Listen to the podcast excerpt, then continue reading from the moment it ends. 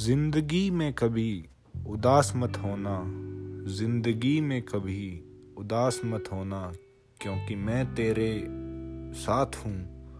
जब मेरी याद आए तो आँखें बंद कर लेना, क्योंकि मैं तेरे आसपास हूँ, क्योंकि मैं तेरे आसपास हूँ।